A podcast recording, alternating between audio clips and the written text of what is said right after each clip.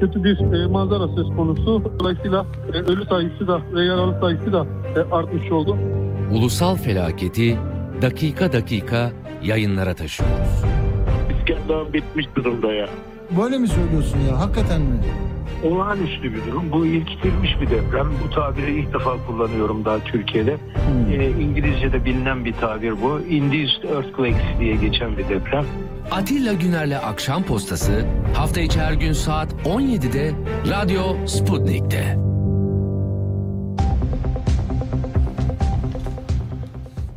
Efendim iyi akşamlar. Hoş geldiniz. 8 Mart bugün. Ben de görüntülü izleyenler diyecek ki Atilla ne yapıyor? Bir elinde böyle sarı çiçekler. Bu çiçeğin ismini bilmeyenlerin çok fazla olduğunu biliyorum. Bu mimoza. 8 Mart pek çok ülkede mimoza ile kutlanır ama benim kulağıma bu Neco niye bu sesi veriyor? Bu kutlamayı da sabote ediyor. Şimdi bir dakika kulağımdan o sesi alın arkadaşlar. Ee, kadınlar gününüz kutlu olsun. Acılar çeken, sıkıntı çeken, deprem bölgesinde 11 kentte 13 milyon insanın acılarını dindirmeye çalışan o anneler, eşler, kız kardeşler, ablalar, düzeldi Necdet. Ee, hepsine o acıların ortasında ayakta kalmaya direnenlere adıyorum bu 8 Mart'ı ve bu bizim adanın güzel mimozalarıyla belki bu sıkıntılı, gergin, gerilim dolu memlekette hani bir umut kıvılcımı, bir umut tomurcuğu gibi düşünün istedim. Onun için e, bizi dinleyen bütün hanımefendilere de kucak dolusu sevgiler diyoruz ve gündemimize başlıyoruz. Ben de bu çiçeğimi solmasın diye burada hemen suyuma koyayım buradan da. Anneciğime de götürebilirdim bunu ama anne de uzakta şimdi. Mimozalar burada dursun. Hatta böyle canlı yayında mimozaya su veren bir radyocu olarak da anılmak isterim yani. Ne var bir şey olmaz. Evet bugün 8 Mart. 8 Mart dediğimizde yıllardır yani kutlanan bir şey e, bak devrilir böyle. Bir şey olmaz. Tamam canlı yayında böyle şeyler olur.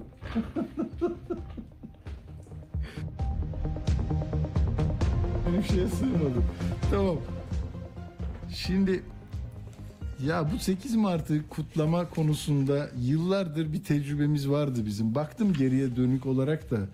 Yani tamam o, o- o 12 Eylül'den önce yine sol cenah bunu hatırlıyor. Çünkü gerisinde ızdırap var, sıkıntı var. E, sonra da 12 Eylül'den sonra durduruluyor. Sonra 2000'li yıllarda kutlanıyor. 2003'ten sonra o 2014'e kadar hiçbir sorun yok. Yani kadınlar sokaklara çıkıyorlar.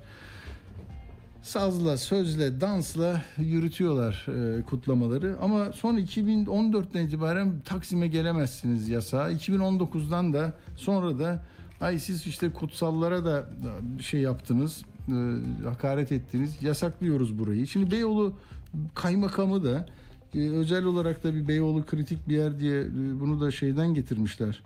E, mahalli idareler genel müdür yardımcısıymış. Oradan Beyoğlu kaymakamlığına yatay geçiş değil de iniş gibi bir şey olmuş ama neyse yani o da diyor ki burada barışı koruyacağım ben hiç kimse çıkamaz. Yani her gece çıkıyorlardı her 8 Mart'ta. Şimdi böyle tam sayfa sık yönetim bildirisi gibi e, ne diyor? Seyahat ve çalışma özgürlüklerinin kullanılmasını ciddi oranda tehlikeye düşürebilir bu diyor. Ama yani kendini ifade etme, gösteri ve yürüyüş buralarda yasak deyince o ona sıkıntı yok değil mi? Orası diyor turizm bölgesi diyor. Taksim'de bunları yürümeyin, Beyoğlu'nda yürümeyin, Gezi'de yürümeyin. İşte böyle. Peki arkadaşlar şimdi e, yani nereden kaynaklı olduğuna dair de bir hafızamızı tazeleyelim diye küçücük bir şey söyleyeceğim.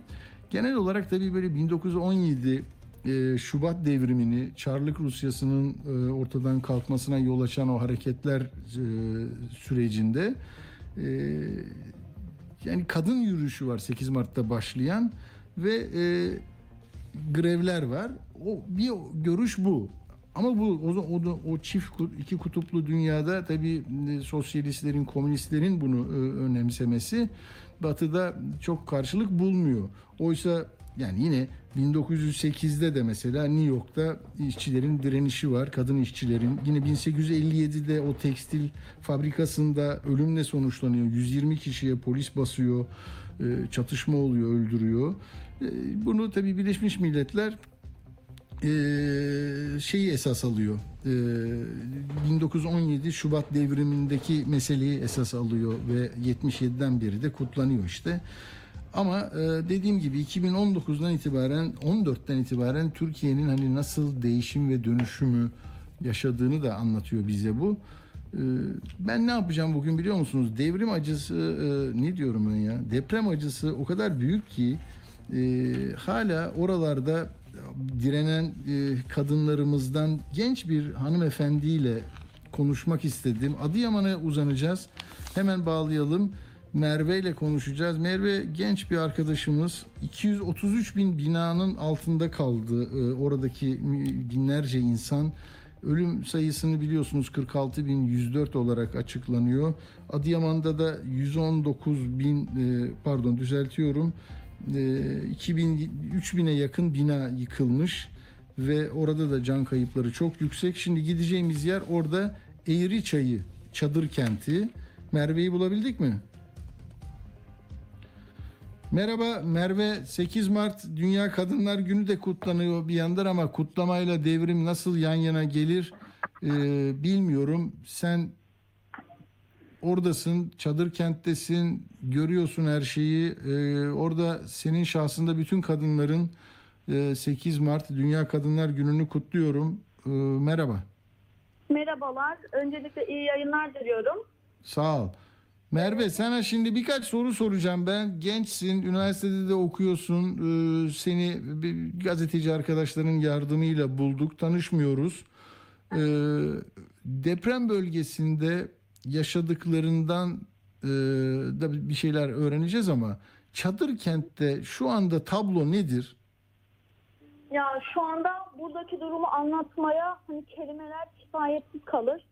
Ee, şimdiden olur da eksik anlattığım bir şey olursa buradaki vatandaşların aklına sığınıyorum. Çünkü biz burada 3400 vatandaşız. Sadece 84 tane duş alanı var, 120 tuvalet var, 582 çadır var. Ee, Yetmiyor değil mi? Yani bu sayılar o nüfusla e, bakınca şimdi herkesin eskiden hanede evinde şey vardı. E, değil mi? Ya- Yani tuvaleti vardı, kullanıyordu banyosunu. Şimdi e, kaçını paylaşmış oluyorsunuz? Yani ister istemez e, ta tabii 40 güne kadar hepimizin kendi kişisel lavabo alanımız, kişisel duş alanımız vardı. Şu anda biz e, şampuanla bile bölüştüğümüz oluyor. Hmm. Sırayla duşa giriyoruz hepimiz. İşte sıcak su sıkıntısı yaşıyoruz burada. Onu nasıl sağlıyorlar? Yani elektrik var mı? E, şey var mı? Sıcak su nasıl? Şöyle Ama şu- söyleyeyim, e, birebir çadırlarda elektrik yok. Birebir Yok. çadırlarda sıcak su da yok. Tamamen ortak duş alanında sıcak su ve elektrik var. E, şofbenle sağlanıyor burada sıcak su ihtiyacımız. Dediğim gibi şofben ara ara atıyor. Bazen duşumuz yarım da kalıyor. Misal ben iki gün önce duş Tabii. almak istedim. Benim e, affedersiniz ama ben e, saçım şampuanlı bir şekilde soğuk suyla devam etmek zorunda kaldım. Niye? Şofben Sonra çadıra nasıl geliyorsun? Çadıra gelene kadar da yani değil mi mesafe var. Orası da çok sıcak mı yani çadırda hasta olmayasınız? Ya tabii ki de hastalıklar da beraberinde getiriyor. Ee, şöyle söyleyeyim, çadırla duş arası ortalama bir 5-6 dakika bir e, yürüyüş mesafesinde. Çadır kentle e, duş alana 5-6 dakika mesafede duş alan insanlar, ben de buna dahilim. Duş aldıktan sonra e, saçımızı hemen bir havluyla veya biz mesela başörtülüyüz. Hemen başörtümüzü üstümüze atıp çadır kente doğru gidiyoruz. Çadır kentin de içerisinde herhangi bir ısıtma veya bir mobil elektrik sistemi olmadığı için soba yanıyorsa eğer sobanın yanında saçımızı kurutuyoruz. Bu şekilde duşumuzu çok zor şartlar altında alıyoruz. Hani normalde günde bir iki defa duş alan ben şu anda haftada bir defa duş Tabii. alıyorum ve çok zor şartlar altında yaşıyoruz dediğim gibi. Hı. Peki yani çadırda bir aile kurtulanlar işte oturuyorlar. Başkaları da girmiyor herhalde. Yine bir hane hali devam ediyor mu orada bir aile ne kaldıysa artık onlar direniyorlar. Onların yeme içme meselesi, sağlık sorunları onlar nasıl hallediliyor? Onları da aktarırsan. Tabii ben hemen size durumu şöyle aktarayım. Ee, şahsen ben de ailemle birlikte buradayım. Şöyle bir tane çadır veriliyor. Diyelim ki eğer akrabalarınız buradaysa akrabalarınızla yani birinci derece akrabalarınızla birlikte o çadırı ortak kullanabiliyorsunuz. Değilse de mesela şu anda benim bir çadır komşum var. Kalkmış komşusuyla ailesi birleşmiş çadırı o şekilde kullanıyorlar. Hmm. Öyle devam eden bir hayat biçimi var. Çok zor şartlar altında. İki gün önce burada bir dolu yağışı etkindi. İster Ya. istemez ister istemez çadırların altından bir e, su geldi. Orada bir zor şartlar altında yine yaşama devam ettik. Bizim de kendi iki aylık yeğenim var. O da Hmm. maalesef ki bu zor şartlar altında reflü oldu. E, kız kardeşimin sütü gelmiyor korkudan. Ya. Bebeğe mama vermek zorunda kaldık. Ee, buradaki şey de kapandı, eczane de kapandı. Eğri çayı mevkinde bulunan. Anladım. Peki bu e, rüzgarlar bile çadırları yerinden böyle sallamış değil mi? Çok yani insan nasıl dayanacak ona ya? Konteynerlar az mı yani? Şöyle söyleyeyim, konteynerler kişi sayısına yani vatandaşa göre şu anda gönderilen konteynerler az. Bu benim tamamen kendi şahsi görüşlerim. Ee, şu anda bir e, sıcaklık da hakim. Ara ara yağışlar da hakim. Dengesiz bir havayla imtihan Hmm. ediliyoruz burada. Hani havayla da mücadele ediyoruz. Ee, gündüzleri sıcak, akşam hava yağışlı. Hani konteyner olsa bizim için daha iyi olur. Çünkü neden? Dediğim gibi artık Ramazan da geliyor. Çadırlar gündüzleri laylon kokuyor sıcak kokusuyla birlikte. Akşamları da içerisi full duman. Dışarıya çıkmak hani hava almak istesek de gözlerimiz de dumandan yaşarıyor. Nefes almakta da zorlanıyoruz. Kadınlar mesela genç kadınlar evli senin de nasıl yeğenin de var e, değil mi? E, Onun annesi dedin. E, Kendi annen var. Komşu çadırlarda da yaşayanlar var. Onlar nasıl yine eski düzenlerini e, fedakar anneler, fedakar kadınlar ne yapıyor? Onlara ilişkin gözlemlerin nedir Merve? Yani şahsen e, şöyle söyle ben kendi annemden örnek vereyim. Annem her gün üzülüyor. Hani belki Hmm. bir yudum daha annem iyi olur diyoruz. Hani ah anne şöyle işte bak konteynerimiz de gelecek. Belki yarın öbür gün evde yapılacak. Ama hani bir defa o düzen gitti mi bir daha veya bir defa o psikoloji gitti mi bir daha gelmiyor.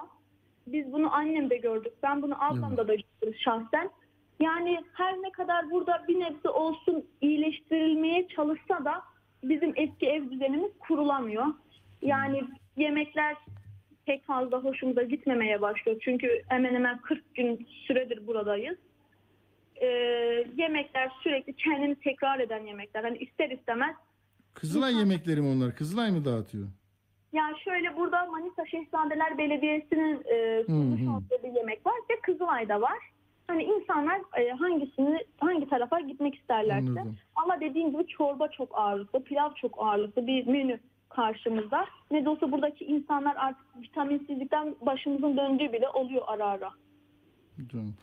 Ee, tabii eğitimler aksadı, e, o da ayrı bir şey ama umut umut var mı? Hani düzeliriz, beklentiniz ne? Bir yandan TOKİ konutlar yapacak diye ihaleler gırla gidiyor, temeller atılıyor, koşturmaca gidiyor. Bir yandan da yıkılmamış binalar düşüyor, diz çöküyor. Bak bugün de yine olmuş Malatya'da. Sizin çevrenizde de inşallah yoktur öyle binalar. Yani ne diyorsun? Yani geleceğe dair ne konuşuyorsunuz? Ne konuşulur orada? Yani beklenti e, ne, ne nedir? O, ne olursa daha iyi olacağını düşünüyor insanlar.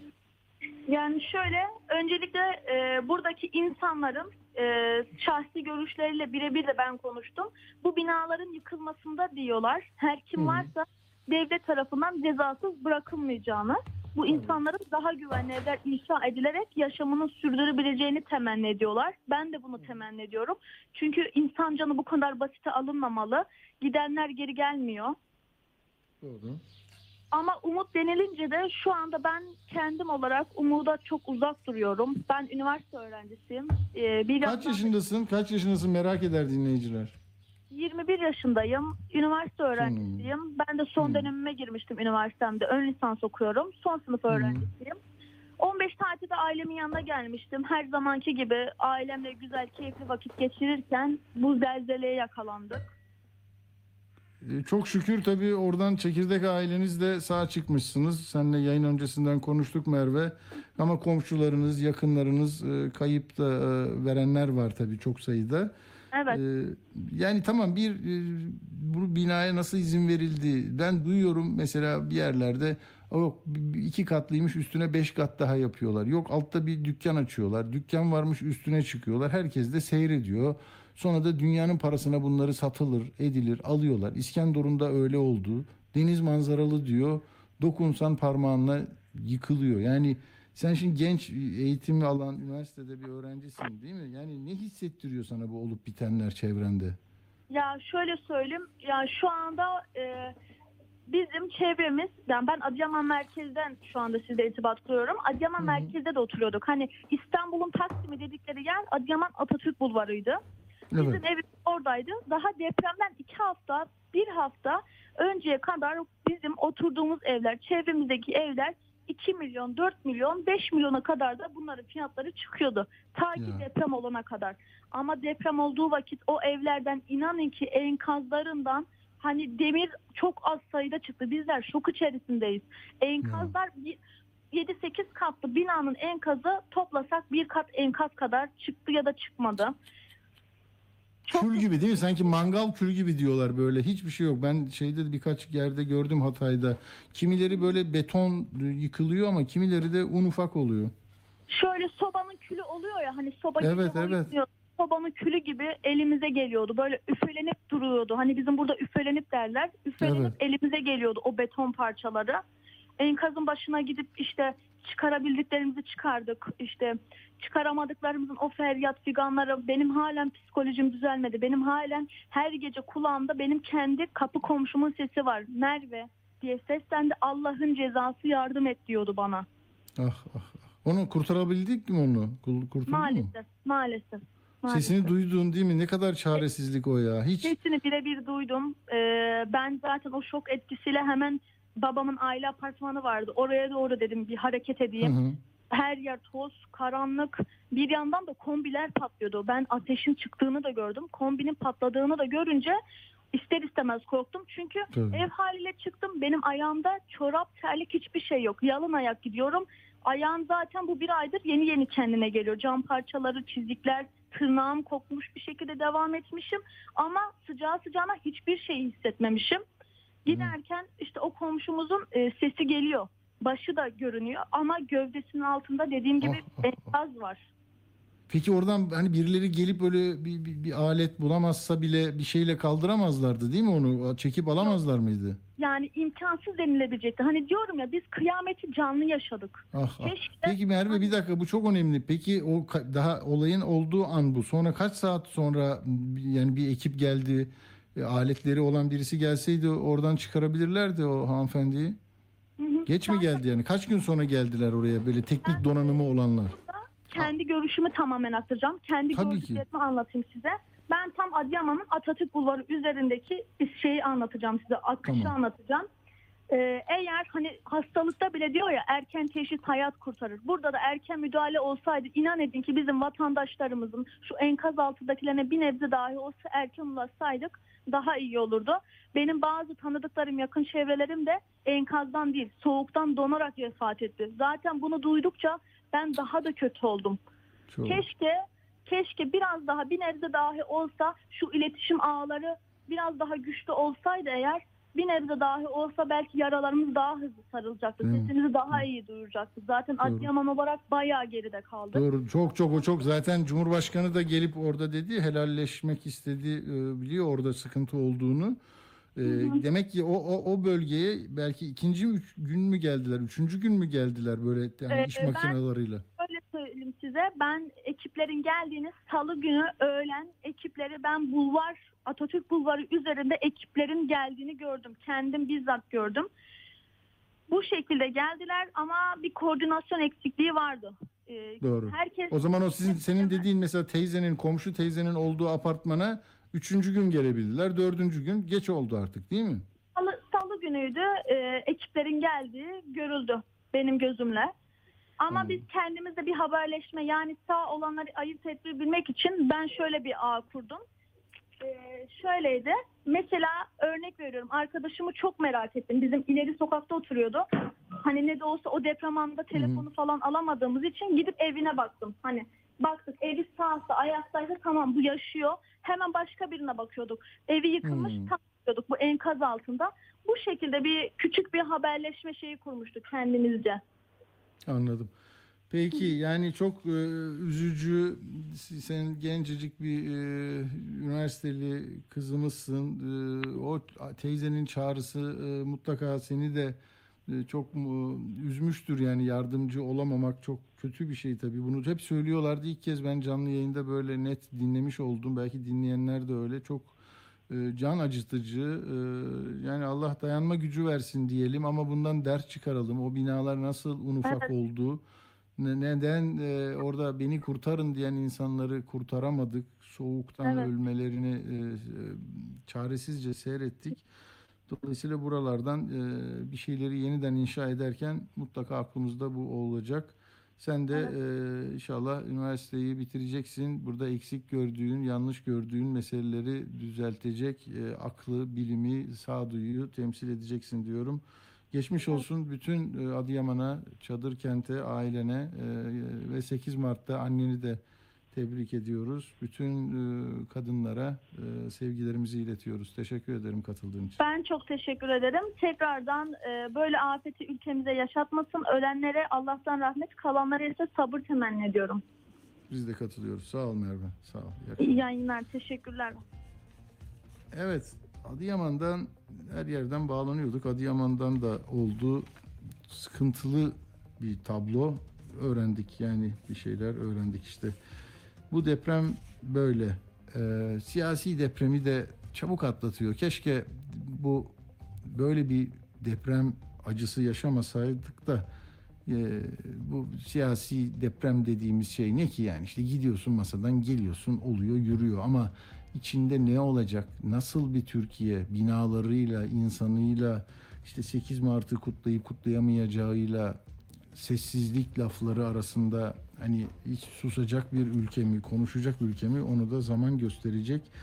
Ee, buradan nereye gideyim ben? Dün tabii e, biraz sonra bir 6 dakika 7 dakika sonra e, Ozan Gündoğdu'yla konuşacağız. Çok güzel bir e, Twitter'da paylaşımları olmuştu. Onları konuşacağız.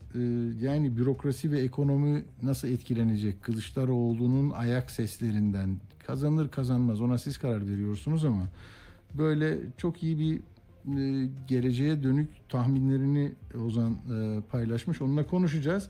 E dün e, ben çok çalıştım ama bu deprem meselesini daha e, önemsediğim için herhalde e, şey yaptım. E, zamanı iyice e, deprem bölgesi için kullandım arkadaşlar. Tabii gözlüğü de kaybedersek yayın da yapamayacak hale mi geleceğiz bilmiyorum. Bakalım buluruz belki. Peki e, gö- Allah'ım yarabbim. Dur bir o şey versene minicik en minik tanıtımlardan birini versene gözlüğümü bulayım. Türkiye'nin dört bir yanından vatandaşın sesine kulak verdik.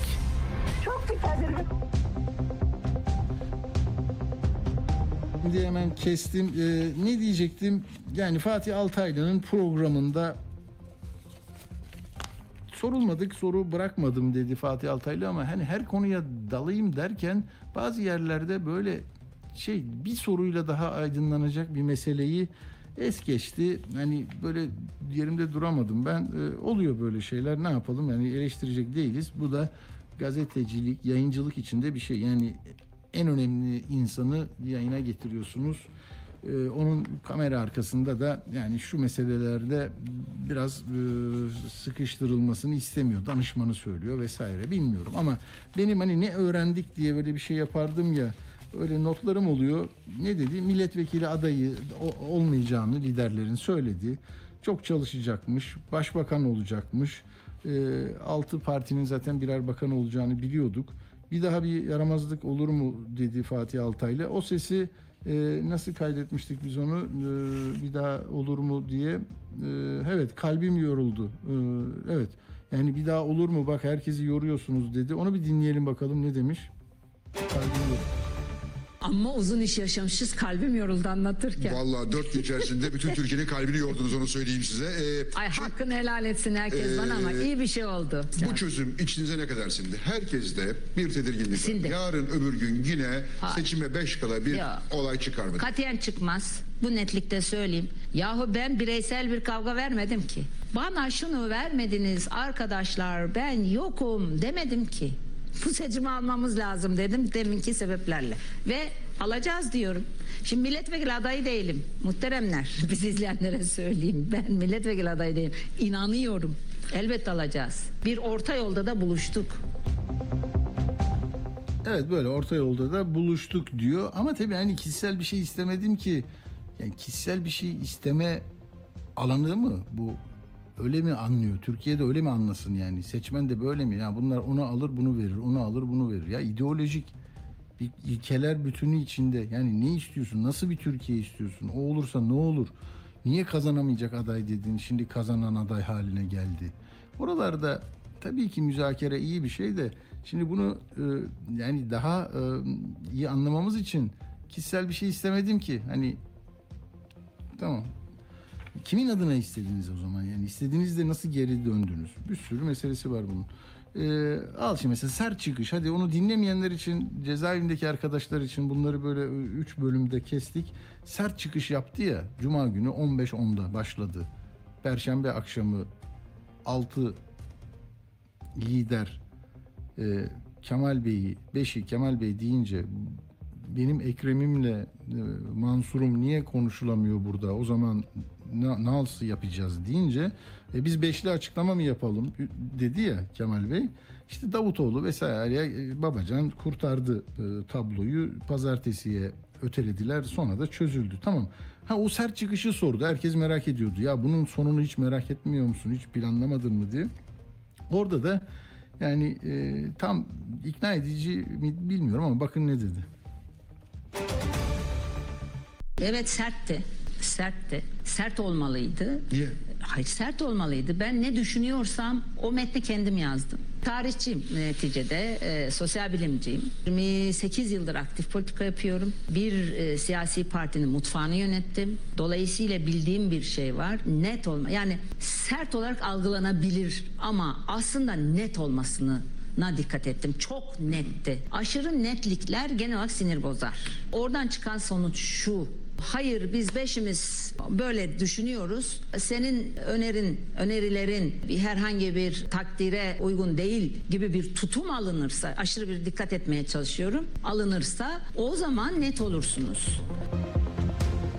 Ya burada da mesela anahtar sözcüğü iletişim uzmanları yani net olmak için yaptım diyelim demişler. Hep böyle bir net lafı yani net siyasi e, iletişimde birbirimizi anlamamızda yani net flu üstü kapalı yani çok şeffaf ne, ne yani orada da e, bilmiyorum. Yani bu şey için söylemiyorum. Hemen oraya çıkıyor olması, yeniden bir özgüven görüntüsü vermesi, ışık nedeniyle yüzünün yanlış anlaşıldığını, yorgunluk, uykusuzluk olduğunu, insani haller olduğunu söyledi. Bunu çıkıp söylemek ve hakikaten görüntüyü de yeniden e, şeyini bulmuş, havasını bulmuş bir e, hanımefendi siyasetçi olarak göstermek çok önemli bir şey. Yani 56 doğumluyum dedi. Hani e, yaşını hesaplamayı da bize bıraktı da hani 67 yaşındayım demiyor mesela. 1956 diyor. Hanımefendiler böyle zarif şeyler yaparlar. Tamam. Yani e, sonra böyle bir gerideki şeyleri anlatmaya ihtiyacı hissediyorlar. Ben 28 yıldır siyaset yapıyorum. E, Bir orta halli çocuğuydum. E, İşte üç kişi yan yana oturuyorduk ilkokulda. Ya tamam şimdi şey yapmıyoruz. Sözlüğe kaldırdık da ya da GBT'nizi istemiyoruz ki. Yani bugün neredesiniz ve bugün istekleriniz nerede yoğunlaşıyor? Aramızdaki fark ne? Neyi temsil ediyorsunuz? İdeolojik olarak yaslandığınız değerler bütünü nedir? Hani neyi birleştirerek yeni bir hikayeyi nasıl yaratacaksınız? Derdimiz o. Yoksa dede tarafı böyle, baba tarafı biz hiç solcu olmadık dedi, kızacaklar bana dedi. Ama şunu anladık mı? Şunu anladık değil mi? Yani diyor ki şeytan taşlama gibi diyor. Çok bu çok ağır olmuş. Kendi sözleri ağırdı. Her yerden hücum edilmesini de e, şeytan taşlama olarak gösteriyor. Ee, ve bir, bir solla böyle e, yani sol dediğin de işte daha e, Cumhuriyet Halk Partisi ve çevresindeki öbekler eski e, Atatürkçü çizginin e, devamından yana olanlar diye belki söylenebilir. Tamam HDP burada önemli. Yani HDP'yi e, az çok işte Erdoğan, şey Bahçeli e, derecelendirirseniz hani Bahçeli, Erdoğan ve Meral Akşener çok mesafeli ve kabul edilmez buluyorlar. Yani parlamentoda yan yana oturuyorlar. E, HDP konusunda da biraz uzun mu bu me- metin şey? E, Tamam o 45 saniyede onu da verelim bakalım HDP konusunda çünkü biraz uzun bir mesafeli e, şeydi. Bir dinleyelim. Sayın Ekmelettin İhsanoğlu hem Milliyetçi Hareket Partisi'nin hem de CHP'nin adayıydı. Ortak adayıydı. Ben çok çalıştım. Yani onunla otobüs üstüne çıkıp el salladım. Konuşmalar yaptım, zil çaldım vesaire. Her görünür oldum yani. Döndü o zaman e, Sayın Erdoğan'ınkini tam hatırlamıyorum ama Selahattin Demirtaş da adaydı. Onun e, kampanyasına kendi kampanya parasından yardım etti. Sanıyorum Tayyip Bey'e de etti de iade mi ettiler ne oldu onu bilmiyorum. Şimdi burada 2014'ün Türkiye'sinde Milliyetçi Hareket Partisi'nin de adayı olan Ekmelettin İhsanoğlu'nun tutumuna kimse bir şey demedi. Ben MHP'nin meclis başkan vekili ve milletvekiliydim. Nasıl çalıştım anlatamam işte kendisi de biliyor. Evet bunu hatırlatmak gerekir mi? Baktınız mı arama motorundan bilmiyorum. Yani 2014 yılı Ekmelettin İhsanoğlu ne oluyor? MHP ile CHP anlaşıyor, aday gösteriyor. Karşıda Selahattin Demirtaş, Akşener var, Muharrem İnce var. Ne oluyor? Ee, özür dilerim, Akşener yok. Ee, şey, şey çalışıyor Akşener MHP'de o zaman. Ee, Ekmelettin İhsanoğlu da e, ya işte şeffaf olsun diye tartışılıyordu yardımlar. Biner lira Erdoğan'a ve Demirtaş'a rakiplerine biner lira yatırmıştı. Hesapları çünkü duyuruluyor resmi kontrolde. Demirtaş da ona teşekkür etmişti. Hocam yarısını niye o tarafa verdin? Onun parası çok bana verseydin hepsini demişti. Erdoğan da zaten bana nasıl bin lira verebilirsiniz diye geri yollamıştı parayı. Böyle bir hikaye. Ama Akşener burada bir şey daha söyledi. Ee, bu e, seçimlerde 2019'da belediye seçimlerinde, yerel yönetimlerde aday gösterdikleri bazı kişilerin 26 kişinin işte PKK'lı olduğuna dair Yeni Şafak yazısını gündeme getirdi. Sonra dedi onları AK Parti aldı. Birisini de Soylu'nun döneminde Demokrat Parti aldı. DYP mi Demokrat Parti mi falan. Yani şunu demek istedi tamam mı? Ya CHP gider konuşabilir HDP ile. Orada biraz yumuşadığı gibi bir izlenim verdi ama sonradan da hani bir set çekmek lazım. Ülkücü damarı e, tuttu diyor ya Kılıçdaroğlu. Orada da şey dedi. Yani ama ya bakanlık yok bizim masaya da gelemez. Bak şimdi Demirtaş da buna yanıt vermiş. Uzun bir mektup o, okumayacağım ama şey diyor HDP seçmeni olarak bunu kaleme alıyorum diyor. E, siyasi haklarımı koruma görevi sorumluluğunu HDP'ye vermiş bulunuyorum diyor. Partimiz HDP aynen İyi Parti gibi meşruiyetini halktan alıyor diyor. Siz diyor kendi arkadaşlarınızla oturduğunuz yerde diyor e, şey yaptınız e, krize yol açan e, eylemleriniz oldu. Size hak olan müzakere siyaseti neden bize hak olmuyor diyor. Yani HDP ile diyaloğu CHP kurabilir ama taviz verilemez. Talepleri de masaya getirilemez dediniz. Demokratikleşmeye dair talepleri taviz olarak mı görüyorsunuz diyor. Ve şu şununla bitireceğim. Eğer iktidar olursanız ve HDP'nin talepleri sizin masanıza gelemeyecekse bizi hangi masayı öneriyorsunuz? 50 yıldır yapıldığı gibi bizi yine terörle mücadele masasına mı yönlendirmeyi düşünüyorsunuz? Evet yani sonunda da yine barış e, çağrısına e, dair e, Kürtçe bir ifadede bulunmuş. Budur. Yani evet bu daha üzerinde çok konuşulur ama ben konuğum, değerli konuğum Ozan Gündoğdu'yu özlemiştik zaten bekletmeyeyim. 59'a kadar süremiz var. Ee, sevgili Ozan Gündoğdu merhaba hoş geldiniz. Merhaba merhaba Atilla Bey nasılsınız? Çok teşekkür ederim. Ee, Ozan Fox TV'ye e, şey oldu ışınlandı. Ondan sonra zaten e, görüşlerini duyamaz olduk ekranlarda. Akşam ana haberlerde duyuyoruz yetmiyor. Süre kısıtlı. Ben de dedim Ozan'ı da çok sevdiğimi biliyorsunuz. Dedim Ozan'ı kandırayım bugün kandırdım geldi. Ama şeyde sosyal medyadaki e, paylaşımı da Ozan'ın nasıl daha farklı bir bakış açısı, bir zihin yapısı olduğunu e, gösteriyor. E, bu arada birisi ne dedi geçen gün Ozan? Dedi ben artık televizyonda hiç kimseyi dinlemeyeceğim ama dedi parantez içinde Ozan hariç dedi. Gördün mü onu? Gördüm gördüm sağ olsun Armağan Çağlayan öyle demiş. ya öyle. Şimdi peki Ozan direkt buradan girelim. Yani Tamam. diyorsun ki Kılıçdaroğlu kazanacak algısı neyi etkileyecek? Bir değişim olacak mı? Bunun işaretleri var mı? Ee, biz oradan bizi biraz aydınlat.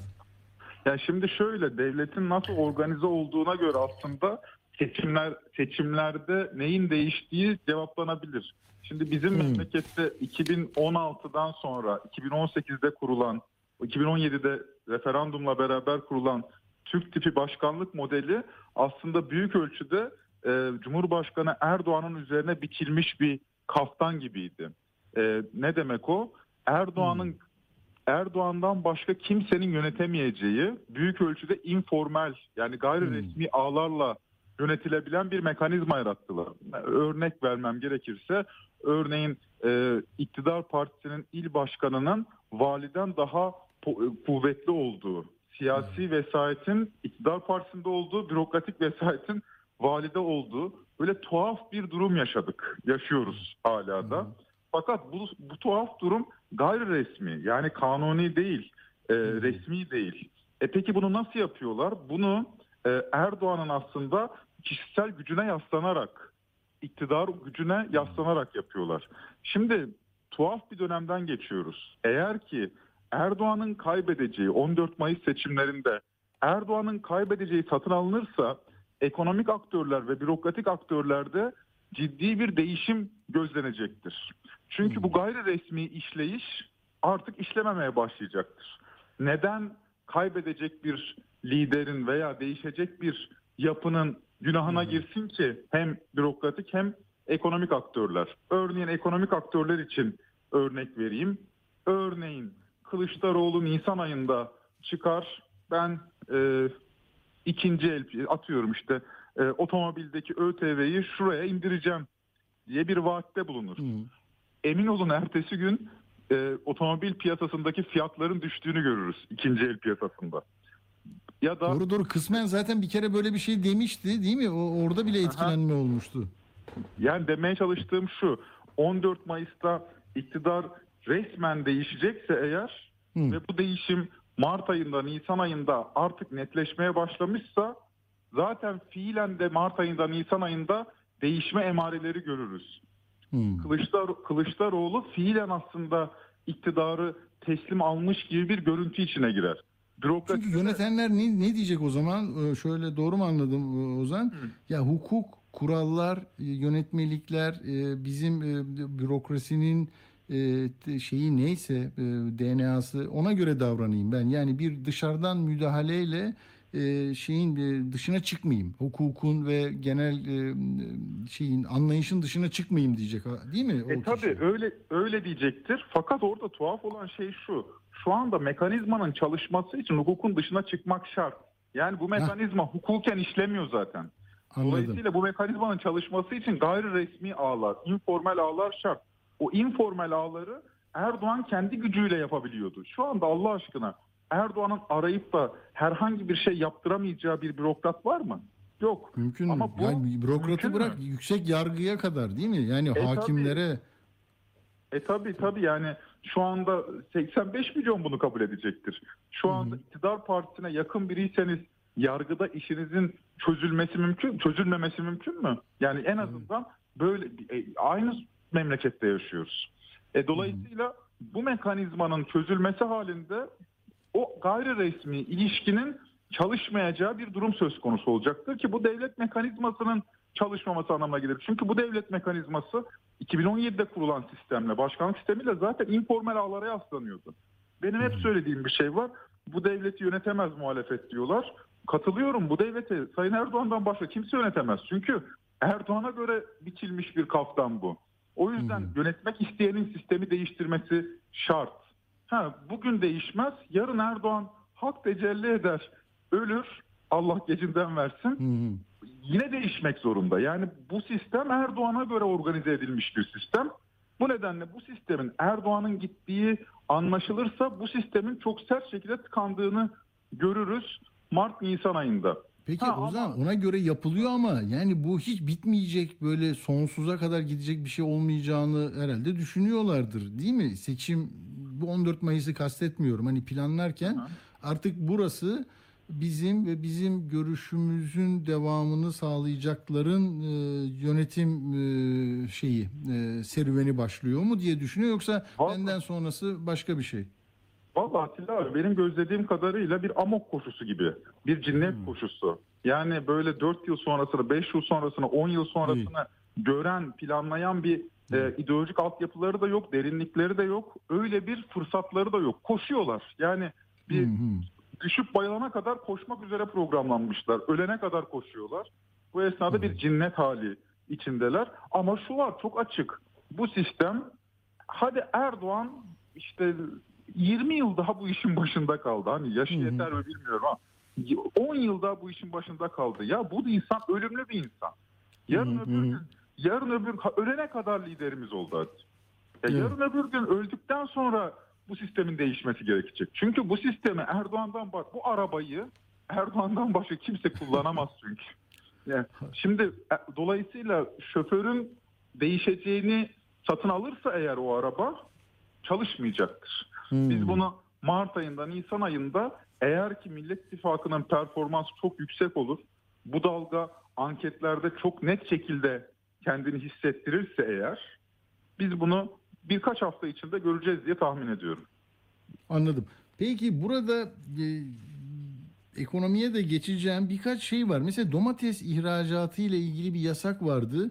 Böyle itirazlar yükseldi. E, Senin bu söylediklerinin kapsamında düşünülebilir mi bu? Sonra birden onu kaldırdılar. Çünkü tepki geldi. E, küçük bir şey mi bu bilmiyorum ben ama dedim ki bu üreticiler bunu çok istiyorlar. E, niye ihracat edemiyor, ihracat yapamayacağız dediler. Onu düzelttiler. Bilmiyorum. Bir de yabancıların hani bu gelişmelerden e, etkilenip e, hamleler yaptığına dair ifadeler görüyorum. E, Ozan senin alanın bu. Bir, bir de şey tabii bu CDS'lerin 562'den 1 Mart'ta 562 idi 515'e inmiş olması ne anlatıyor? Ekonomiyi izlerken ne, ne anlıyorsun bundan? Şeyden sondan başlayayım öyle domatese girersek belki daha rahat ifade ederim kendime. Bu CDS risk birimi demek. Ne demek o? Bir ülke ya işte atıyorum ben bir devlet tahvili satın aldım. 10 bin dolarlık bir devlet tahvili satın aldım. Fakat şundan korkuyorum. Ya bana zamanı vadesi geldiğinde bunu bana ödemezlerse diye korkuyorum. Hı. E Şimdi gidiyorum bir sigorta şirketine, bir finansal sigorta şirketine. Ya bana bunu sigortalasana. Ya ödemezlerse en azından ben senden alırım diyorum. Tamam diyor da sen bana 100 dolar ver, 10 bin dolarlık devlet tahviline karşılık 100 dolar ver. Ben sana e, şey yapayım. Hı. Bunu Karşılarım, tazmin ederim. Hı. Evet.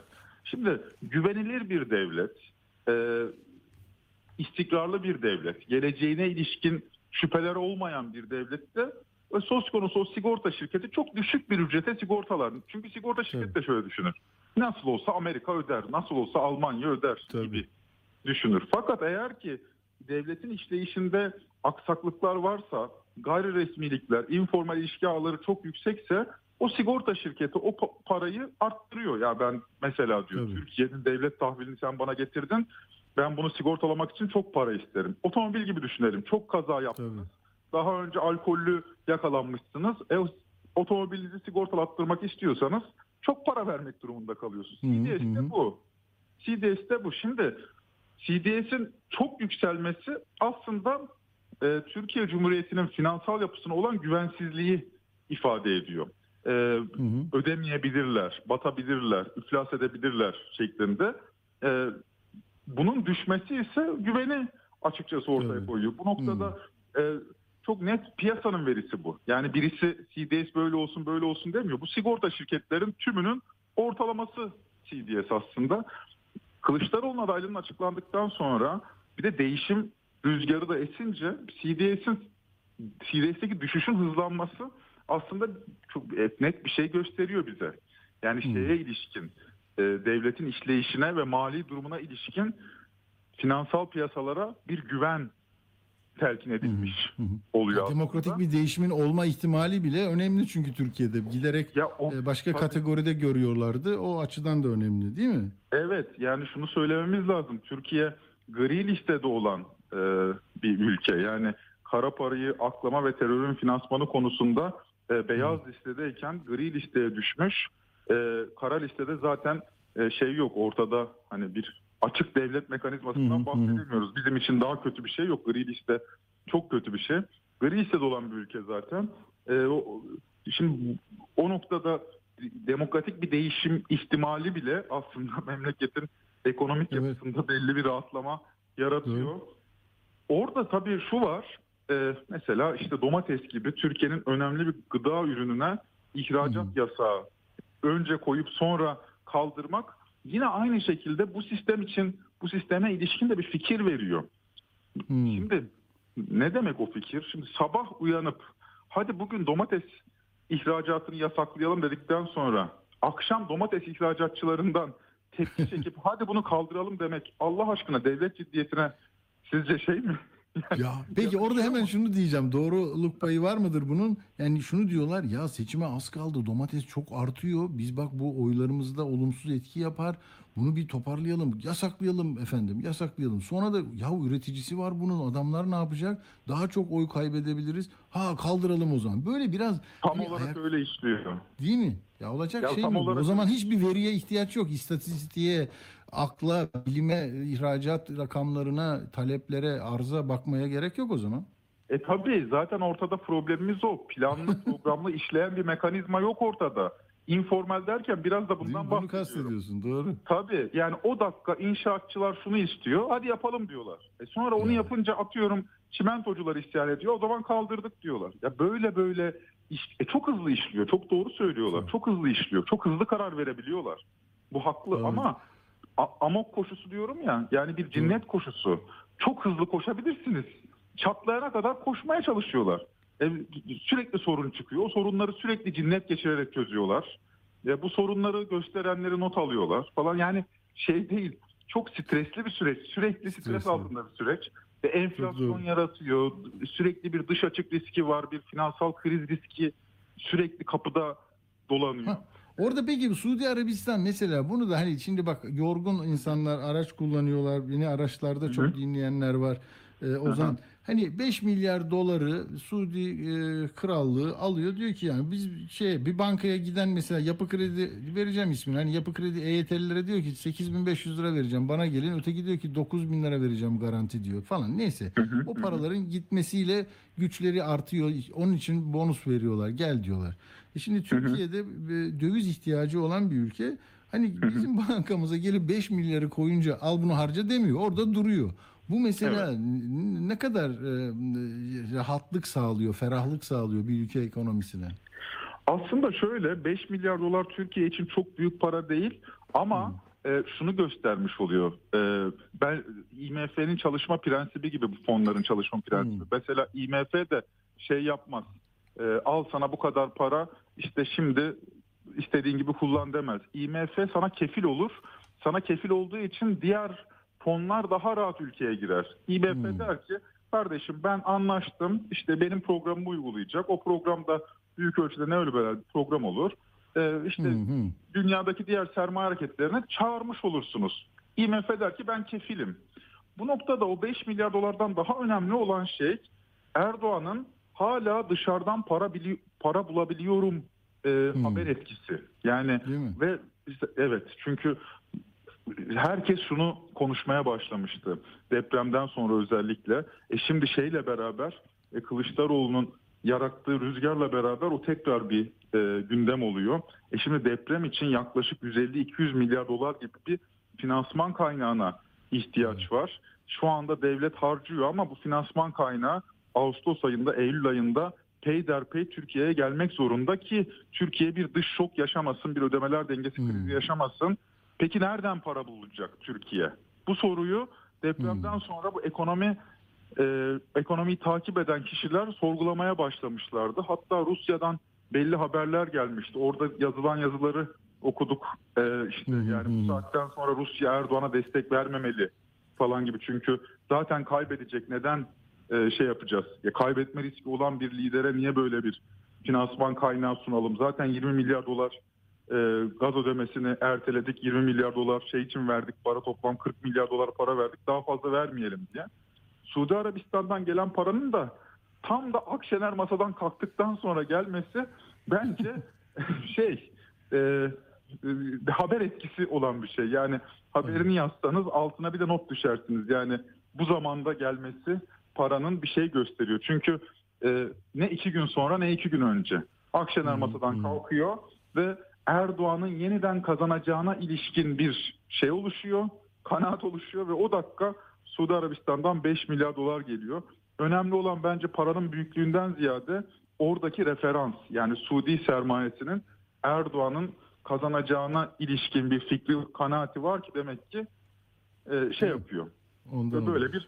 bir böyle bir para gönderiyor. Peki Ozan Gündoğdu son 6 dakikada bu e, muhalefet cephesi şimdi Emek e, ve Özgürlükler platformu var, e, ittifakı var. Bir de artık Kılıçdaroğlu ile yürüyen bir yapı var. E, bir de işte bugün ne yaptı Cumhurbaşkanı Bahçeli ile bir araya geldi. Ne hamle yaparız, nasıl değiştirebiliriz gidişatı diyorlar herhalde. Sen o, onları nasıl değerlendiriyorsun? Umutlu musun? Değişim kapıda mı? Ne, ne görünüyor? Valla şöyle e, bu, bu tablo böyle devam ederse bu şekilde bu bu görüngede devam edersek Hmm. biz ben Erdoğan'ın kazanmasına e, mucizelere bağlı sayarım. Hmm. E, hatta şöyle demek daha doğru. Erdoğan kaybetti ama henüz Kılıçdaroğlu kazanmadı. Çünkü Erdoğan bu haliyle e, zaten zaten kötü bir memleket bıraktığını seçmenleri de kabul ettirmiş durumda. Sadece Kılıçdaroğlu nefreti üzerinden kendisine oy topluyor şu anda gözleyebildiğim kadarıyla. Hmm. Yani zaten o yapamaz edemez falan şeklinde. Muhalefetin 3 kolonu var. 3 şey kolon, Hmm. taşıyıcı kolon. Şimdi bu aralar depremden sonra Tabii tabii. terimlere alıştık. Üç taşıyıcı kolonu var bana kalırsa. Birincisi İyi Parti, e, ikincisi CHP, üçüncüsü HDP. E, bunların hepsinin aynı zamanda sosyolojik temelleri de var. Birisi belki İç Anadolu Karadeniz bölgesinde biraz daha şey e, kuvvetli. Birisi kıyı şeridinde kuvvetli. Birisi Güneydoğu'da kuvvetli. Ama üçü bir araya geldiği zaman bir Türkiye motifi oluşturuyorlar. Fakat bu üçü arasında da ciddi fay hatları var. Özellikle İyi Parti ile HDP arasında ortada duran CHP de biraz tost oluyor. Şimdi iktidar burayı kaşımaya çalışacaktır. Ee, yani İyi Parti ile HDP arasını mümkün olduğunca açmak. Hatta İyi Parti HDP'nin durumu zaten ortada da İyi Parti'yi buraya dönük e, buraya sıkıştırmak. Ha, siz HDP'lisiniz, siz milliyetçi değilsiniz, terörle işbirliği içindesiniz vesaire şeklinde. E, o noktada medya aparatlarını kullanacaklardır. Aynen bu tam Ozan onu söyleyecektim. Bugün ben çok sayıda e, okudum tabii e, iktidara yakın gazetelerden. FETÖ ve PKK sevinç çığlıkları atıyor diye böyle her yere bunu serpiştirmişler. Enteresan yani başkalarının sevinci ya da üzüntüsüyle biz rotamızı mı tayin edeceğiz? Ne buradaki durum bu. Şöyle Evet. yapmaya çalışıyorlar Atilla abi. Vaktimiz var mı? Çok kısa söyleyeyim. Var var var var. Yani iktidar kendi koltuğunu bir milli güvenlik meselesi olarak kavruyor. Kendi iktidarını da devlet bekasıyla özdeşleştiriyor. Ee, hal böyle olunca kendi koltuğuna dönük eleştiriler bir milli güvenlik saldırısına dönüşüyor. Halbuki koltuk gider. Ya kal, normalde bizim alıştığımız nedir? Sen, sen kalkarsın, başkası oturur. Devlet milli güvenlik meselesi değildir iktidar değişimi. Fakat iktidar değişimini milli güvenlik meselesi olarak kavruyor. Bunu kavrarken de muhalefeti yani kendi iktidarına talip muhalif güçleri de terörle işbirliği yapmakla özdeş hale getiriyor. O yüzden bu dil çok normal bir dil. Yani onlar için normal bir dil. Biz gidersek ülkenin sonu gelecek. Bizden önce her şey çok kötüydü. Bizle beraber her şey pirupak hale geldi. Müthişiz, harikayız. Deprem de asrın felaketiydi. O yüzden böyle oldu. Ekonomik kriz de dış güçler yüzünden oldu. Gıda krizi varsa da o işte kaderdir. Biz mükemmeliz. Fakat bize, dönük eleştiriler şeydir. E, teröre İşbirlikçiler diyor. İş, iç, işgal, İşbirlikçiler. iç, iç işgalciler diyor ya. Yani Heh, e- hepimiz e bu- ma- mandacı. Sen mesela ekonomik görüşlerin var. Sen mandacı oluyorsun. biz böyle yabancı ülkelerin Türkiye'de yeniden hakimiyet kurmasını sağlamak üzere çalışıyoruz. Böyle mi bakıyorlar? E, gerim gerim geriliyor memleket böyle olunca. Yani e, ben milletle konuştuğum zaman, insanlarla konuştuğum zaman hep aynı şeyi alıyorum. Yani Cumhurbaşkanı Erdoğan'ın ağzından çıkan hakaretleri artık halk kesimleri üzerine alınmaya başladı. Yani Değil şey eğer ki gerçekten yani şeyiniz şerefiniz değerliyse alınıyorsunuz gerçekten. Yani o şerefsizler, namussuzlar, adiler hı, hı. lafını artık bir miktar insanlar üzerine alınmaya başladılar. Bu artık tehlikeli bir durum. Milletin de e, asabının bana kalırsa sonuna doğru geliyoruz. E, moraller çok bozuk bu noktada e, muhalif muhalefet Hmm. cephesinde, muhalif kamuoyunda. Benim gözlediğim en azından bu. Anladım. Peki e, ama daha bu 67 gün var. 67 günde du bakalım ne olacak der ya sokakta insanlar. E, Evet. İyi ya da kötü ama e, en azından seçim güvenliği ve giderken bu yolda bir kazaya uğramama e, en temel e, dilek oluyor herhalde. Sevgili Evet. Ozan Gündoğdu çok teşekkür ediyorum katıldığın Ben- için bize. Sağ olasın. Ben teşekkür ederim. Kolay Sağ ol, iyi gelsin. iyi yayınlar. İyi Sağ akşamlar. sağ ol. Evet o zaman biz kısa bir ara vereceğiz. Ee, 18 ayarını yaptıktan sonra devam edeceğiz. Yeni notlarım var. Bir de medyadan bir, bir band kestirdim Arda'ya. Ee, bakın nasıl gazetecilik yapılamıyor onu göstereceğim size.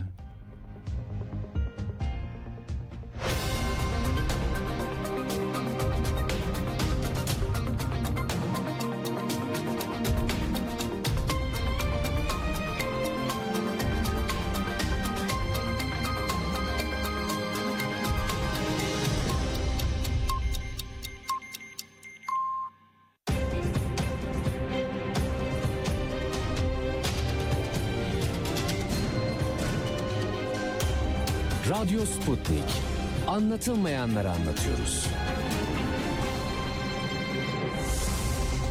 Radyo haberciliğinde bir klasik. Sorulmayanı soran, haberin peşini bırakmayan tarzıyla bir marka. Atilla Güner'le Akşam Postası, gündeme damga vuran konu ve konuklarla hafta içi her akşam 17'de Radyo Sputnik'te. Atilla Güner'le Akşam Postası devam ediyor. Evet birkaç notum var ondan sonra hemen Uğur'a gideceğiz. Seçim güvenliği dedim de bugün Canan Kaftancıoğlu'nun bir e, paylaşımında gördüm. Diyor ki emekli olan memur ilçe seçim kurulu üyelerinin yerine seçilecek memur üyeleri güncellenmemiş listelerden atamaya çalıştığınızı bilmediğimizi zannetmeyin. Yani burada da enteresan bir şey var. Hani İstanbul seçimlerinin e, iptali iddia yani usulsüzlük var iddialarının oturduğu temel. Hani buradan sen şunu niye atadın? Burada devlet memuru yoktu. Bak bankalardan almışsın buradaki sandık kurullarını vesaireyi. Şimdi e, buna benzer bir tartışma e, emekli bazıları emekli olmuş memurların ilçe seçim kurulunda onların yerine güncellenmemiş listelerden diyor. Neyse bu abidik gubidik işlerinizi e, izin vermedik 31 Mart'ta şimdi de yapmayın diyor. Akşener'de parmak boyası demişti biliyorsunuz parmak boyası olacak. E, onun çalışmasını yapacağız diyor. Muharrem İnce de bunu söyledi. Herkesin e, şeyi var. E, seçim güvenliği ile ilgili bir e, gündemi var, ajandası var. Şimdi medya işinde birkaç şey söyleyeceğim. Yani Rütük mesela Flash Haber ve Habertürk'e ceza kesmiş yine. Flash Haber ne yapmış? Ee, ilahiyatçı Cemil Kılıç'ın açıklamaları. Depremdeki sorumluluklar meselesi vardı ya. Takdiri ilahi, işte kader planı. Onlarla ilgili görüş açıklamış. Ee, Diyanet İşleri Başkanlığı da e, gerçek kimliğine dönük eleştiriler. İşte gerçek kimliği bu mu değil mi diye. Aynı bak Serra Kadıgil e, şeyde Tele1'de Diyanet'le ilgili küçücük bir eleştiride bulundu. Üç gün kapatma geldi. Karardı ekran. Şimdi burada yani Diyanet konusunda olağanüstü bir hassasiyet olduğu belli. Ee, burada da 3 yüzde üç ceza verilmiş. Üç kez de program durdurma flash habere. Habertürk'te de Fatih Altaylı hatırlayacaksınız onu depremzedelere ilişkin bir e, kampanya planlıyormuş e, Habertürk başka televizyonlarla birlikte galiba. Oradan Rütük kanalıyla yapmayın biz yapacağız. Yani dediler işte o 115 milyar to- toplandı ya bir hafta sonra da onu yapmışlardı. Orada e, Altaylı şey demişti yani yardım kampanyası Rütük'ten gelen talimatla engellendi demişti. Ondan sonra e, şey oradan da ceza almış ne olmuş? %3 idari para cezası almış e, Habertürk. Bunu söyleyeceğim. Şimdi peki medya ile ilgili bakın nasıl bir medya isteniyor e, sorusunu bazen yanıtlarım ya. Akşam yine A Haber'i seyrediyorum. Ben e, doktor da söyledi bana. Yani günde 3 doz alıyorum böyle saat başlarında. Şöyle güzel haber dedim tamam mı? Niye? Altınözü ilçesinde Hatay'da ilk semt pazarı kuruldu. Yani 30 gün 32 gün geçmiş. İnsanlar normale dönmüş tezgahında değil mi? İyi haber dedim hiçbir yerde görmedim. Açtım dinliyorum dinliyorum dedim acaba bu hani esnaf pazarcı esnafı ne çekti nasıl geldi ürünler nasıl değişti var mı kaç para pahalı mı az mı yani 6 Şubat'la bir farklılık var mı? Gazeteci öyle çalışır ya. Sonra halk nasıl? Yani geliyor mu buluyor mu alıyor mu? Parası var mı? Oradaki ürünler e, nerenin ürünü? Nereden geliyor? Ne bileyim bir şeyler der insanlar yani. Ve arkadaşlar haberin sonuna kadar muhabir arkadaş. Pazar zaten küçük tamam mı? Yani 10 10 10 tezgah mı ne var? 15 tezgah var. Soldu sağda 30 yani. Tezgahların önünden geçiyor. Tabii zaman da zamanı da e, televizyon bu. Orada gitmişsin. Tamam mı? Uzatmak için bu oyuna konuşuyor. Konuşmanın tamamında sadece tezgahlardaki sebze ve meyvelerin adları vardı insan yoktu. Ne satıcı vardı ne de alışverişe gelenler vardı. İşte bu. istenen buysa bunun adı zaten bizim meslek olmuyor. Bu başka bir şey. Bunu yapabilirsiniz. Yani mesela e, parti örgütlerinde yayınlanan bir e, kablo TV'de bunları yapabilirsiniz. Onlar izlerler ama insanlar normalde parti ayrımı gözetmeksizin hakikati ararlar. Ya bilgi isterler. Altınüzü ilçesinde ilk kurulan deprem sonrası ilk kurulan bir pazarda soğanı ben geçen gün gördüm 25 liraydı. Mesela onu yapacaktık da daldım ben. Ya ne oldu diyorum bana şeye marketçiye. Diyor, Böyle diyor soğan diyor. Şimdi böyle oldu diyor. Neyse. Ya orada ne oldu acaba ya? Merak etmeyeceğiz mi? Anlamayacağız mı? Satıcıyı konuşturmayan, vatandaşa mikrofonunu uzatamayan, eğer vatandaş kendi geliyorsa hemen mikrofonu arka tarafında beline doğru saklayıp git buradan diyen anlayışla Türkiye kendini nasıl anlayacak? Türkiye eksikliğini nasıl görecek? Sonra İsmail Saymaz oradan bir şey anlatırken, bilmem bizim Ferit Demir bir şey anlatırken gelip ona işte çekiç gösterenler, sus, kes diyenler. Yani ne, ne istiyorsunuz ya? Yani maçta istifa lafından dolayı deplasman yasağı var. Bakalım şimdi en son o Bursa'da görülen olaylardan sonra o Toros meselesi tamam mı? Toros ve yeşil meselesine sahip çıkan bir federasyon mu olacak? Bir e, nasıl bir karar olacak bilmiyorum. Dolayısıyla ha şimdi tamam dağıtmayayım konuyu. Gelin bu televizyon kanalında sizi ilk kez kurulmuş deprem sonrası kurulmuş bir pazara götüreyim ve muhabir size ne anlatıyor, siz ne anladınız? Lütfen yani haber dediğin şey bunu medya adını da sevmem ben de hani yayın- yayıncı, namuslu haberci niçin vardır? Bu kuruluşlar niye kurulur? Kime neyi anlatırsınız? Anlattığınızdan ülkenin ne fayda görmesini umarsınız? Yönetenlere neyi anlatırsınız? Halka neyi bilgilendirirsiniz? Bir dinleyin bakayım. Şimdi Söğüt Altınözü pazarına gidiyoruz ve oradaki müthiş haberciliği görüyoruz. Abimiz soğan patates satıyor. Tezgahını açmış görmüş olduğunuz gibi. Soğan ve patatesler kolay gelsin amcacığım. İşte görmüş olduğunuz gibi soğanları da görüyoruz. Patatesleri de görüyoruz. Diğer bir tezgaha geçelim. Bu bölgede de zeytin görüyoruz. Muhtemelen peynir evet. Tereyağı, peynir çeşitleri. Yine burada da baharat çeşitlerini görmemiz mümkün. Burada da sebze, taze soğan, maydanoz, marul, kıvırcık gibi çeşit çeşit sebzeleri burada görüyoruz. Ben tabii uzun bir haberdi ama pazardaki bütün ürünleri size dinletmek istemedim. Sonra açarsınız bakarsınız. Yani böyle o zaman neyi anlayacağız ya? Muhtemelen beyaz peynir falan diyor yani bir de hani savaş sın- sınır hattında bir şey veriyormuş gibi hani zorluklar içinde falan soğancı amca diyor uzatamıyor çünkü ya şöyle derse ya biz bittik zaten soğanı nasıl alsın millet bak bu kadar herkes yarım kilo soğan alıyor dediğinde onu bir haber olarak görmüyor ki. Yani bizim hemhal olduğumuz iktidara zarar veririz ya. Ha- haşa. Aman Allah.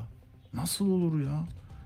E vatandaşa soralım. Ya nasıl sorarız? Bir derse ki para mı var? Zaten erzak yok, şu yok derse ne yaparız? Dolayısıyla hadise bu. Şimdi Arda'nın da bir e, sokakta e, röportajı vardı. O da neyi soruyordu? Şey değil mi? Seçimle ilgili soruyordu Arda. Kılıçdaroğlu'nun adaylığı ile ilgili onu e, unuttum. Şimdi onu verelim. Arkasından da hemen Uğur gelecek. Arda soruyor, vatandaş anlatıyor. Millet İttifakı adayını açıkladı. Kılıçdaroğlu Cumhurbaşkanı adayı oldu. Ne düşünüyorsunuz? kendi adıma fazlasıyla mutluyum ve e, umutluyum. Siz bu zamana kadar hangi partiye veriyorsunuz? CHP'ye oy veriyorum.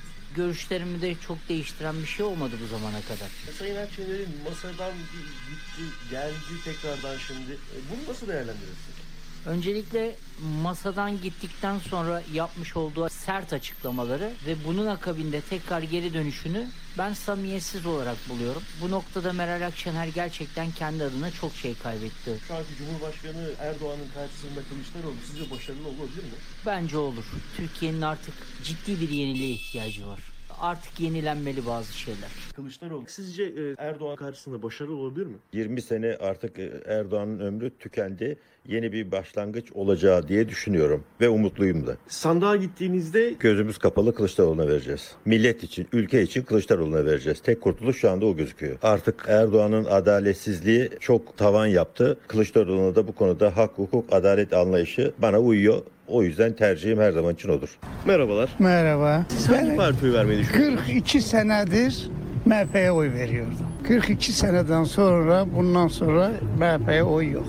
Ne zaman bitirdiniz onu? Şey, partiden kuruluşundan sonra. İyi Parti'ye mi geçtiniz? Evet. Bu halı zadı getirenler başka kim olursa olsun ona vereceğiz. Yani bu baştakilere oy yok. Emekli verdiği emek 15 gün içerisinde tükeniyor. Oradan buradan borç ediyoruz. Bir de değişik olsun 25 senedir belediye reisliğine merhaba 25-26 senedir başladı. Ne yaptı ki? Vay ben yol yaptım, yol yaptım, yol yaptım. Başka bir şey yok ki. Elde olanların hepsi satıldı. Güneydoğu'da arsa kalmadı. İsrailler almış, sera yapmış. Iğdırlıyım ben. Pamuğu yasakladılar. Pancarı yasakladılar. Kota koydular hepsi. Şimdi yonca ile baş- şeyden başka bir şey ekemiyoruz. Peki eski bir MHP'li olduğunuz için daha şunu da söyleyeyim. Ne? Bahçeli'nin düşüncelerini, onların söylemlerini nasıl değerlendiriyorsunuz? Düzgün bir konuşma yok ki. Hiçbir konuşması yok. Deprem bölgesinde mesela He, vatandaşları he. bir azarladı. Azarladı milleti dert yerinde altında betonun altında kalmış. Kaldırın der onları gitsin oradan. Ya böyle şey olur mu? Cumhurbaşkanı koskocaman adam millete enayi diyor. Bunları böyle yapacak. Sen koskocaman 85 milyonun başkanısın ya. Böyle şey mi olur ya? Dünyada anlatılmayanları anlatıyoruz. Geçelim buradan hemen Yunanistan'a. Gidelim şimdi Mısır'a. Program editörümüz Uğur Koçbaş hep ayrıntıların peşinde. Dünyadan zaten Uğur'un şeyi copyright bölümü. Neden yapıyoruz? Çünkü 12 Eylül bizim AB maceramızın da aslında yıl dönümü. 34 tane fasıl hala bekliyor. Bunu zaten İngiliz basını da manşetlerine taşıyarak Boris'e büyük yargı darbesi darbesi. Dünyada anlatılmayanları anlatıyoruz. Evet Uğur'a bağlanmadan iki notum var. Şimdi bu Kılıçdaroğlu bandı olunca sokaktan onu da e, verelim. Şimdi Kemal Bey'in artık Cumhuriyet Halk Partisi meclis grubunda konuşma yapmayacağını biliyorsunuz. Dünden yollara dökülecek deprem bölgesine 6 lider gidecek gibi görünüyor. Bu çok önemli. Birlikte hiç fotoğraf vermemişlerdi. O önemli. Bir de e, her hafta salı günü şart değil aslında. Niye öyle anlattılar? Bence o düzeltilir. Her salı yani mecliste grubuna sesleniyordu. Bundan böyle her salı başka bir ilde halka seslenecek deniyor. Belki daha önce de denediği meclis grubunu e, taşıyacak başka illere herhalde o. Bir de yaklaşık bir yıl önce duyduğum bir şeyi şimdi bugün gazeteciler, yorumcular anlatıyor. E, Ne kadar önemli bir şeyi erken öğrenmişim ama size söyledim mi bilmiyorum. E, Kemal Bey'in adaylığı için düğmeye basıldığında CHP'den önemli bir isim bana demişti ki e, öteki diğerleri de istiyor demiştim. E, yani hem Mansur Bey hem de Ekrem Bey dedi ki onlar ne yapacak biliyor musun? İç Anadolu'ya gittiğinde Mansur Bey yanında olacak. Karadeniz'e gittiğinde Ekrem Bey yanında olacak. Onlar canla başla çalışacak. Ondan sonra çok işimiz var zaten demişti. Hakikaten böyle bugünkü yorumlarda da onu gördüm. Ee, şimdi tabii yani Kayseri'ye gidince belki Abdullah Gül de gelecek. Oradan bir yerden destek verecek. O Konya'ya gittiğinde değil mi? Ahmet Davutoğlu orada olacak.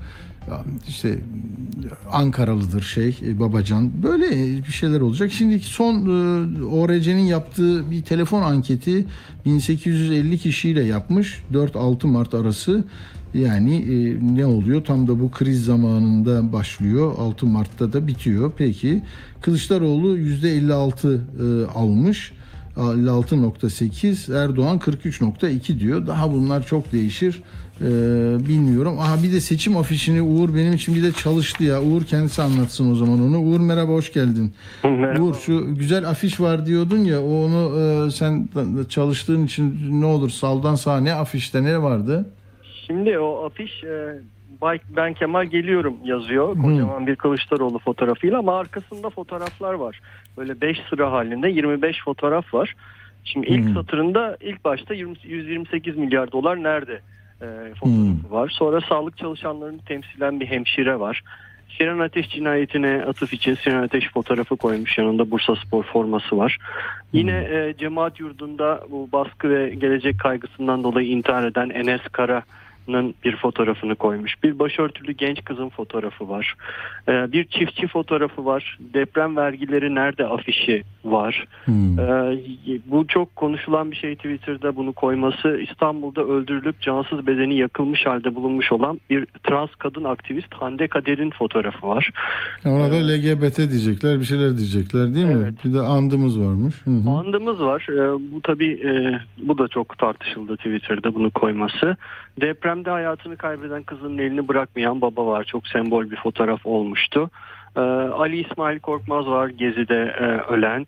Boğaziçi Üniversitesi direnişinin bir fotoğrafı var. Türk lirası simgesi var. Buna da işte Türk lirasını güçlendireceğiz mesajı olarak algılanıyor.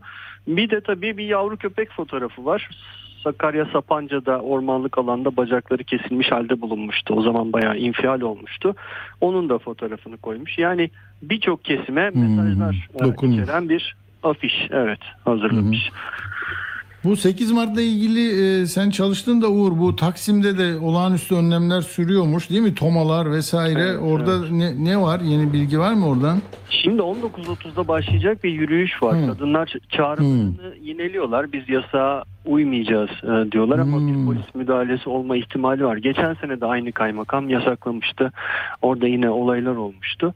Ee, yine yasaklandı. Ee, bakalım ne olacak ama Anladım. kadınlar kararlılar sosyal medyada. Arda belki Arda oradan bir son kapanırken bir ses bulabilirse bizim gazeteci arkadaşlardan e, orada bulunan birisini bulursa bağlayabilir bize. Hı hı. Tamam Evet. tamam. Şimdi e, tabii başta bağlanan Merve Hanım e, çok güzel anlattı Adıyaman'dan. E, Türkiye'de çadır kentte bir kadın olmak nasıl çok güzel dinledik ama ben de Türkiye'nin bir e, fotoğrafını çekeyim dedim e, kadınlarla ilgili. Bir kere Türkiye'nin %49.9'u kadın yani her iki insandan biri kadın ama e, kadınlarla ilgili çok yani kadın olmak çok zor Türkiye'de. Ya bu bunu rakamlar da, TÜİK istatistikleri de, anketler her şey ortaya koyuyor.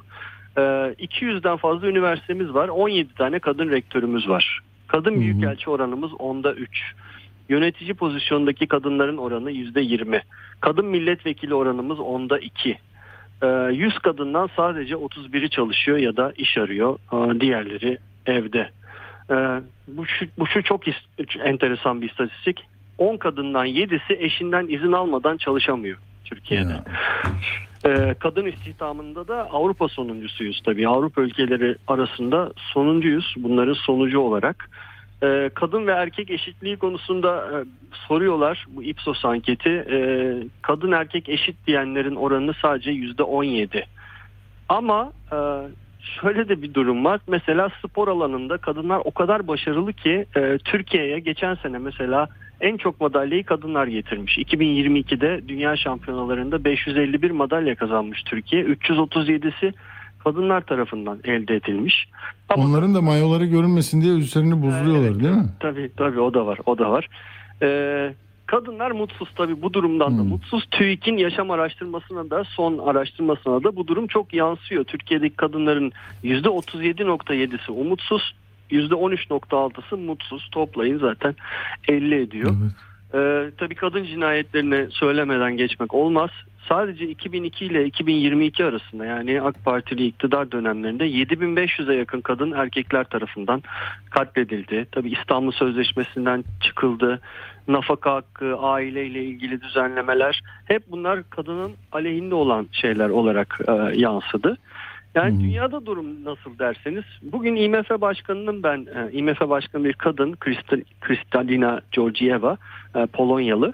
E, onun açıklamasını gördüm. Ya bu her şeyin özeti aslında. Dünyada da durumun çok da farklı olmadığını, kadınlar için ne kadar güç olduğunu gösteren bir şey. Diyor ki e, ben diyor bu pozisyona gelebilmek için diyor erkeklerden iki kat daha fazla çalışmak zorunda kaldım ömrüm boyunca diyor. Kızlarımın ve torunlarımın eşit olmak için erkeklerden daha fazla çalışmak zorunda olmasını kabul edemiyorum ve istemiyorum diyor. Ama mevcut tabloda diyor cinsiyet, eşit, cinsiyet eşitliğine ulaşmak 130 yıl sürer diyor. Eğer e, bu şekilde e, devam ederse dünyada süreç. Bugün İran'dan da bir haber gördüm. Ee, İran'da da yönetim e, eczacı kadınlara bir e, siyah başörtüsü ve hatta bazıları da peçe diyorlar ama İran'da peçe olacağını çok zannetmiyorum. Siyah başörtüsü e, zorunluluğu getirdi. Erkek meslektaşları, erkek eczacılar şimdi başörtüsü takarak, siyah başörtüleri takarak bir protesto eylemi yapıyorlar. Sosyal medyada da fotoğraflarını paylaşıyorlar. E, o enteresan bir tepki. Zaten bu mahsa eylemlerinden sonra e, sivil toplumun İran'da resmen bir e, diriliş yaşadığını görüyoruz. Bunda da ortaya çıktı tekrar. Irak'tan bugün enteresan bir haber var. E, o da alkol yasağı. Şimdi Irak'ın 2005 tarihli bir anayasası var ve ikinci maddesinde diyor ki İslam'a aykırı her türlü yasayı yasaklıyoruz diyor Hmm. anayasa. Şimdi Her 2016 türlü nesneyi mi? Her türlü? türlü yasa yani her Hmm. türlü uygulamayı e, Hmm. İslam'a aykırı olmayacak hiçbir şey anlamında bir madde. Hı hı hı. Ee, 2016 yılında da Irak parlamentosu diyor ki ben ülkede e, alkol içecek ita- ithalatını ve satışını yasaklıyorum diyor. Fakat tepkiler oluyor çünkü e, Irak'ta çok sayıda da Hristiyan e, yaşıyor. Siyasetçiler de var aralarında. E, ve bu yasa uygulamaya giremiyor. Ama e, 6 yıl sonra bunu uygulamaya soktular hafta sonu itibariyle. Hatta dediler ki havaalanı yetkililerine eğer yolcuların yanlarında alkollü içecek bulursanız bunlara da el koyacaksınız. Ben ülke genelinde de satışı tamamen durduruyorum dediler. Şimdi buna tepkiler var. Ee, zaten içki satışları genelde gayrimüslimlere sadece e, veriliyor Rus ruhsatları. Ee, ama halka açık yerlerde alkol tüketimi var Irak'ta. Şimdi bunun sebebini tabii e, İran etkisi olarak veriyorlar. Çünkü İran'ın Irak yönetiminde e, çok artan bir etkisi ve e, dini liderlerin de oradaki e, İran'a bağlılıklarını biliyoruz. E, yani İran'ın etkisiyle Irak'ta da bu yasağın gündeme geldiğini uygulanmaya başlandığını görüyoruz. İran Dışişleri Bakanı da Türkiye'deydi bugün. O da Mevlüt Çavuşoğlu ile görüştü. E, aslında o görüşmeden çıkan sonucu söyleyeyim. E, Suriye ile bir normalleşme adımı var Türkiye'nin. İran'da bu işte galiba arabulucu olacakmış gibi e, görünüyor. Yakın bir zamanda bir e, toplantı yapılacak ve e, İran'da buna katılacak. Suriye ile Türkiye arasında bir arabuluculuk olacak gibi gözüküyor. Birkaç kısa şey daha var. İtalya açıklarında bir göçmen teknesi batmıştı. Aslında çok büyük bir faciaydı bu ama Türkiye'nin gündemi o kadar yoğundu ki bunu hiç anlatamadık bile. 180 kişiyi taşıyan bir e, tekneden bahsediyoruz. Çeşme'den, e, İzmir'den hareket eden bir tekne. 22 Şubat'ta hareket etti. 26 Şubat'ta yani 4 gün denizde kaldıktan sonra battı. Ve burada 80 kişi sağ kurtuldu. Sadece 72 kişinin cansız bedenine ulaşıldı.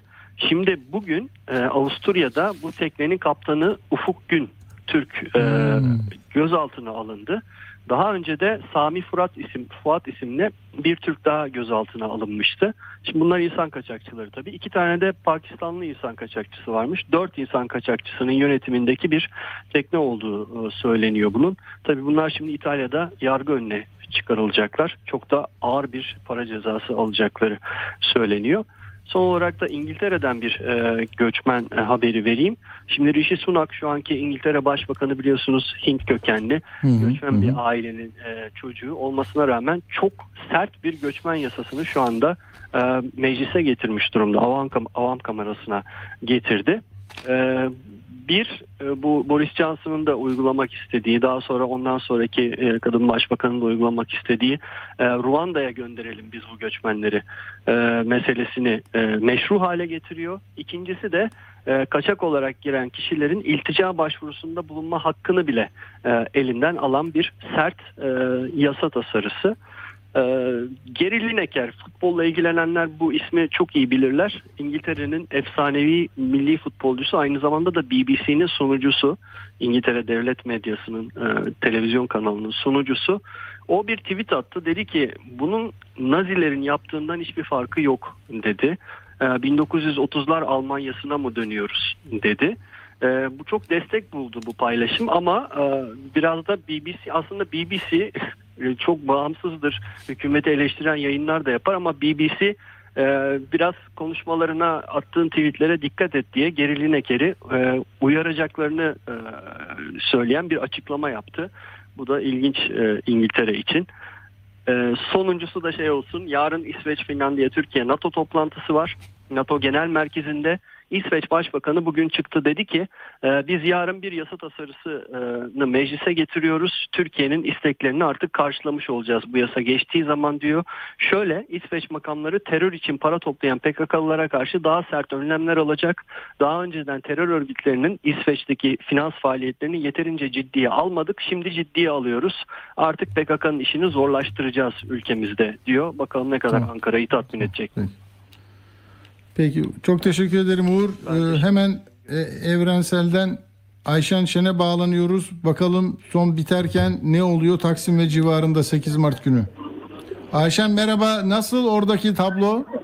Merhabalar. Şu an için rahatız. Cihangir Otoparkı'nın önünde kitle toplanıyor yavaş yavaş. Ee, Yine yani Taksim'e doğru mu yönelecek? Geçen sene de çok şey olmuştu. Sıkıntılı tablolar vardı orada ya. Ee, yine öyle mi? açıkçası Beyoğlu'nun hiçbir sokağa girilebilir değil. Çok ciddi bir e, polis yığılması var. Ama e, bir şekilde insanlar Cihangir Otoparkı'nın önüne ulaşmayı başardı. E, burada e, şimdi bekliyoruz. Henüz beklemedeyiz. E, komiteden e, görüşmeler devam ediyor. Şu an için slogan henüz atılmıyor. E, 8 Mart Feminist Gece Yürüyüşü henüz başlamadı.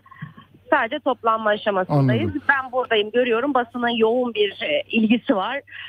Ee, çok yoğun gene insan başı bir polis takviyesi var ama kadınların da inadı, renkliliği, yüzlerindeki mor boyaları, gözlerindeki yaratıcılığı aynı şekilde bu senede devam ediyor.